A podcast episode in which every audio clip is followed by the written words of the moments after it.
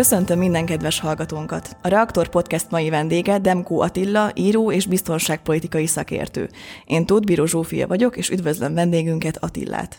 Szervusztok! Írt egy érdekes cikket az Indexen, amelyben Vietnámhoz hasonlította az afganisztáni helyzetet az amerikaiak szempontjából. Valóban akkora arcvesztés ez az USA-nak, mint Vietnám volt, vagy akár még súlyosabb következményei is lehetnek? A, kezdjük a következményekkel. Azt gondolom, hogy a következmények súlyosabbak lehetnek az 1975-ös vietnámi verességnél. Ennek a fő oka az, hogy Vietnám nem kívánta a vietnámi rendezkedést, a vietnámi kommunizmust vagy a vietnámi nacionalizmust exportálni, mert az amerikaiak egyébként legalább annyira harcoltak a vietnámi nemzeti érzéssel, mint a kommunizmussal a Vietnámban. Tehát Vietnám önmagában megállt, a győzelem után Saigonon túl ők nem mentek. Ugyan a tálibok is azt ígérik Afganisztánban, hogy ez tehát akadályozni fogják az Alkaida, illetve más terrorszervezeteknek az aktivitását Afganisztánból. Ez már önmagában is kétséges, még ha meg is akarják tenni, Afganisztán akkor is egy 650 ezer négyzetkilométeres nagy ország, hegyes ország, rengeteg, rengeteg eldugott helyjel, tehát ettől, tehát azt nem lehet mondani, hogy akár a tálibok ellenőrizni tudnák százszerzalékosan az egész országot. Ez egy nagyon nehéz vállalás is lenne a részükről. Illetve hát mondom az akarat kérdése, és még van egy harmadik tényező, az az, hogy még ha a tálibok akarják is ellenőrizni, vagy tudják is ellenőrizni egész Afganisztánt, és nem hagyják az alkaidát tevékenykedni, és illetve az akarat is megvan, akkor is adott ez egy olyan lökést az iszlám szélsőségeseknek, amely, amely, amely azért évekig, évtizedekig érezhető lesz. Hát ez egy hatalmas győzelem, egy, egy nem túl jól felszerelt, de rendkívül elkötelezett csoport részéről az Egyesült Államokkal, illetve a NATO-val szemben, tehát a világ legnagyobb erejű szövetségével szemben, ami, ami, ami akárhogy is nézzük, propaganda szempontból hatalmas, hatalmas győzelem a, a szélsőséges iszlámnak, és akár akarják a tálibok, akár nem, ez fel fogja erősíteni a, a szélsőséges iszlámot az egész világon, az egész uh, globuszon. Tehát azt gondolom, hogy ezért tud ez veszélyesebb lenni az, a vietnámi verességnél. Illetve van egy, a kérdés másik felére rátérve, tehát, hogy, hogy akkora vagy nagyobb uh, PR veresség ez az USA részre. Azt gondolom, hogy azért nagyobb, mert ma már egy más világban élünk, Mindenki látja, hogy mi történik Afganisztánban, tehát eljut az utolsó afrikai kisországnak a, a dzsungel falujába is a, a hír, a kép, mobiltelefonja már szinte, szinte mobiltelefonok, mobilhálózat, műholdas internethálózat szinte mindenhol van a világon. Az egész világ megismeri ezt a, a verességet, és, és a, ez nem hasonlítható az 1975-ös eseményekhez, amikor azért tévéhíradók voltak, a világ jelentős részére nem vagy jóval kevésbé jutott el a hír, mint ma. Tehát más is a világ, illetve van még ennek egy, egy, egy újabb pontja, hogy Joe Biden július 8-án még lenyilatkozta, hogy nem lesz vereség, nem lesznek eh, amerikai diplomaták menetkítve helikopterrel a követség tetejéről, és gyakorlatilag egy hónapon belül megdőlt az, amit az amerikai elnök mondott, azért ilyen nem volt. Tehát 1974-ben eh, vagy 75-ben Ford elnök már nem nyilatkozta azt, Nyilván nem is láthatta persze előre az eseményeket, de akkor az amerikaiak már azért kevésbé beszéltek arról, hogy majd a dél-vietnámiak megvédik magukat észak illetve az amerikai csapatok akkor már kivonultak, tehát két éve már kivonultak az országból, most pedig gyakorlatilag az amerikai kivonulás közben történt ez az összeomlás. Tehát nagyon sok oka van, ami én azt gondolom, hogy ez egy, ez egy nagyobb méretű és egy nagyobb propaganda jelentőségű veresség, és ennek, ennek, ennek mindenképpen hosszú távú következményei lesznek. Megemlítette a cikkében a magyar részvételt és a veszteségeket is. Ön szerint összességében a magyar részvétel az afganisztáni NATO misszióban értelmetlen volt, vagy vannak értékelhető hozadékai? Itt is ennek a kérdésnek is ugye több, több szintje van. Tehát Magyarország nem önállóan vett részt ebben a misszióban, nem mi találtuk ki egyébként, hogy vegyünk részt. Tehát a, a, a tartományi UIP csoportokat, illetve magát a NATO missziót is alapvetően azért az Egyesült Államok ötletére hozták létre. Tehát ez nem egy magyar kezdeményezés volt, és mivel NATO tagok vagyunk, a NATO szolidaritásáról biztosította az Egyesült Államokat a szeptember 11-i támadások után, ezért ilyen szempontból volt értelme, hiszen NATO tagként megtettük azt, amit a szövetségi tagság kíván. Tehát a szövetségi tagság szempontjából is azért Magyarország számára fontos a NATO tagság. Ebből a szempontból mindenképpen volt értelme, mert megtettük azt, amit a, a szövetségi tagság kívánt, senki nem mondhatja, hogy Magyarország nem rakta oda a részét, ugye egy, a Bagláni tartományi újjáépítési csoport volt a legnagyobb magyar vállalás, de ezen kívül volt számos uh, magyar, uh, magyar kisebb misszió is, tehát helikoptervezetők képzése, volt egy OMLT, gyakorlatilag harcoló alakulataink is voltak, maga az OMLT is harcolt, illetve különleges műveleti erőink harcoltak Afganisztánban, és itt még van egy hozadék, hogy egész egyszerűen a Magyar Honvédség sok-sok évtized után valódi harcban vett részt, azok a katonák, akik ebben a harcban részt vettek, azért a haza védelmében, meg a, meg a mostani honvédek kiképzésében többet tudnak adni, mint egy olyan, aki soha az életben nem vett részt harcban. Tehát van egy ilyen hozadéka is. Ugye akkor kicsit konkrétabban nézzük meg, hogy mit csináltak a magyarok. Tehát a, és koncentráljunk a tartományi újjáépítési csoportra, ugye ott épültek utak, hidak, iskolák, e, kutakat fúrtak, építettek persze mecsetet is, e, vagy újjáépítettek mecsetet is, e, ami, ami nyilván most a táliboknak különösen nagy öröm, hogy, hogy szép új mecset is van, Polekumriban, de a lényeg az, hogy azért az afgán lakosságon is segített ez a misszió, tehát sok minden le fog rombolódni abból, ami, az, ami Afganisztánban az elmúlt 20 évben épült, de azért az infrastruktúrának a jelentős része megmarad. Az más kérdés, hogy egy esetleg magyarok által felújított iskolába a lányok majd nem járhatnak, vagy nem úgy járhatnak, vagy nem olyan lehetőségeket kapnak majd az életben, mint kaptak ugye 2021 augusztus előtt. Tehát volt-e értelme, nem volt értelme, magyar szemszögből, a magyar adófizetők szemszögéből persze lehet azt mondani, hogy az egésznek nem volt értelme, de a szövetségi tagság szempontjából, a magyar honvédség felkészültsége szempontjából azt lehet mondani, hogy volt értelme. Tehát ez egy komplex, komplex kérdés, illetve hát a, a Baglan tartománybeli afgánok is akár még évtizedekig használhatják azokat a, azokat a létesítményeket, amiket részben vagy egészben a magyarok hoztak létre. Sokan írnak mostanában Kínával és Oroszországgal kapcsolatban, amikor Afganisztánról esik szó. Ön szerint mennyire valós veszély, hogy ez a két ország benyomul az USA által hagyott hatalmi űrbe? A lehetőség erre mindenképpen megvan, főleg Kína részéről. Oroszország nem rendelkezik azzal a gazdasági erővel, hogy, hogy adott esetben adott esetben akár, akár csak részlegesen is beruház, komoly beruházó legyen Afganisztánba. Kína viszont igen. Kína Oroszországgal ellentétben egyébként határos ország, tehát van egy, van egy rövid határszakasza Afganisztánnal. Ilyen értelemben Kínának tényleg van esélye arra, Eh, hogy eh, az egyetlen határos nagyhatalomként eh, Afganisztánról, Afganisztánról ugye más nagyhatalom nem határos, Afganisztának tengerpartja nincs, ez egy elszigetelt ország, de ki, pont, Kína, pont Kínával határos, Kína benyomulhat ebbe az űrbe, amit az Egyesült Államok hagyott, ráadásul ez gazdaságilag az USA nem is hagyott űrt.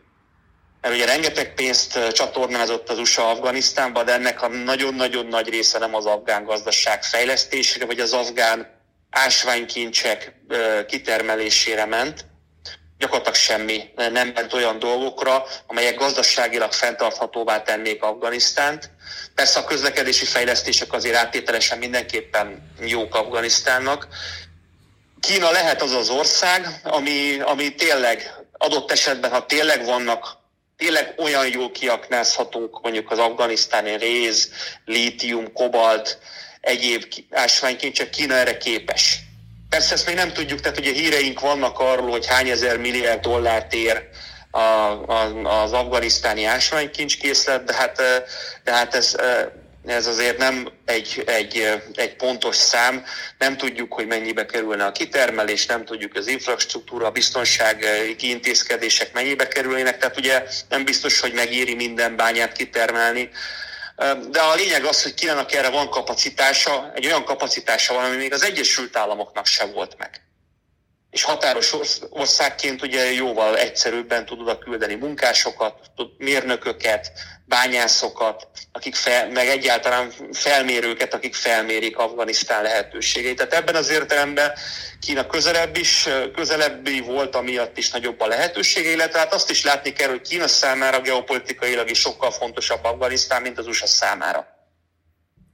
Afganisztán fontosságát részben Pakisztán adja, ugye Kínának egy fontos szövetségese Pakisztán, tehát a két ország együtt megpróbálhatja Afganisztánt is bevonni a kínai szférába, kínai érdekszférába, illetve van egy másik nagyon fontos dolog Kína részéről, hogy Kína mindenképpen meg akarja akadályozni, hogy az újgur szélsőségesek közeli támaszpontra nyerjenek, vagy lejjenek, és ebben az értelemben Afganisztánnak a biztonsága, meg az, hogy Afganisztán ne legyen egy ilyen támaszpont, nagyon fontos a Peking számára. Tehát azt gondolom, hogy az esély, esély megvan, de még Kína, Kína hatalmi pozícióval se lesz könnyű a tálib rezsimmel tárgyalni. Az se biztos, hogy a tálib rezsim stabil lesz, ugye van azért ellenállás az országon belül, tehát az, hogy itt egy sikeres kínai projekt induljon be a sikertelen amerikai után, az egyáltalán nem biztos, hogy meg fog történni. Az oroszok meg persze a kínaiakkal együtt, vagy, vagy akár külön is próbálkozhatnak kisebb, kisebb saját projektekkel, de Oroszország egész egyszerűen nem abban a ligában játszik, mint Kína. Amerikában a Biden kormány kritikusai felvetették, hogy az amerikai kormányzat Pakisztánnal kapcsolatos politikája elhibázott. Az USA hatalmas összegekkel támogatja a pakisztáni titkosszolgálatokat, miközben Pakisztán nyíltan vagy kevésbé nyíltan a háború során támogatta a tálibokat. Ön hogy látja? Ja, a, a pakisztáni amerikai szövetség az egy... Én azt gondolom, hogy ma már, ma már ez, ez nem igazán létezik és ar, arról nincs információ, hogy ma mennyivel támogatja az amerikai kormányzat az ISI-t, ugye a pakisztáni főtitkosszolgálatot. Nagyon sok az ellentét az Egyesült Államok és Pakisztán között, illetve a CIA és az ISI között is. Tehát azt nem mondanám, hogy, hogy nagy látok ma 2021-ben. Nyilván az USA-nak fontos ország Pakisztán, de a fontosságát Pakisztánnak az adja, hogy nukleáris fegyverekkel rendelkezik, és az amerikaiak egyik legnagyobb félelme az, hogy a pakisztáni eh, hatalom egy nap megbukik, és iszlám szélsőségességbe kezébe kerül ez, a, ez az elég jelentős nukleáris arzenál. Tehát ez az egyik eh, legnagyobb kérdés, ami az amerikaiakat mozgatja, és ami adott esetben az amerikai biztonság ellen a legnagyobb eh, fenyegetés tudna lenni. Tehát ebben az értelemben lehet, hogy még raknak be sok pénzt Afganisztánba, de, vagy Pakisztánba, de ennek van értelme, mert Pakisztán egy fontos ország. De ha visszamegyünk az időben, hogy mikor kezdődött ez az ez a, amerikai-pakisztáni együttműködés, annak is persze volt értelme, hiszen egy szövetségest akart az USA a térségben, különösen azután, hogy Irán Irán átállt, a, a, vagy Irán, Irán elhagyta az amerikai szövetségi rendszert, és akkor nyilván Pakisztán és Szaudarábia felértékelődött. Ugye Irán a legfontosabb, sok tekintetben a legfontosabb ország a térségben.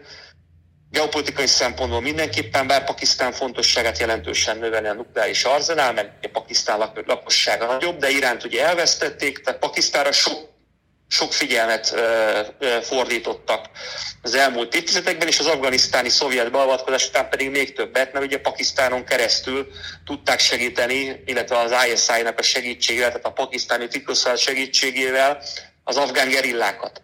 És ilyen értelemben az Egyesült Államok is szerepet játszott abba, hogy akár Osama Bin Laden, akár a, akár a tálibok elődeinek számító iszlám szélséges csoportokat felépítse, mert ugye ők harcoltak a szovjetek ellen.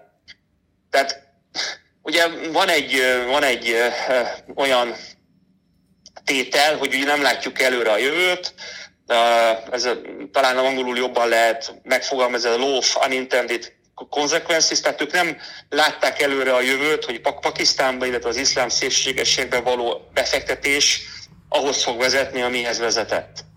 Tehát ilyen értelemben mindenképpen azt mondanám, hogy persze egy utólag láthatjuk, hogy az amerikai, pakisztáni, illetve az afgán szélségesekkel való együttműködés a szovjetek ellen az azért nagyon-nagyon súlyos, nem várt következményekhez vezetett, de ezért alig ha lehet az utólagos tudásunk birtokában elítélni az Egyesült Államokat. Ha esetleg ma is erőteljesen támogatnák az ISI-t, az, az, az nyilván másokokra. Tehát ahogy mondom, a nukleáris, a pakisztáni nukleáris erőre való figyelésre, vagy esetleg egyéb Afganisztánnal kapcsolatos okokra vezethető vissza, de hát ezek, ezek olyan dolgok, amiről a halandónak nincs tudomása. Drámai képeket látunk arról, hogyan próbálnak elmenekülni az országból a tálib rezsimmel szemben állók és a külföldiek. Van önnek tudomása arról, hány magyar honfitársunk rekedt ott, és van lehetőség őket zöggenőmentesen kimenekíteni az országból?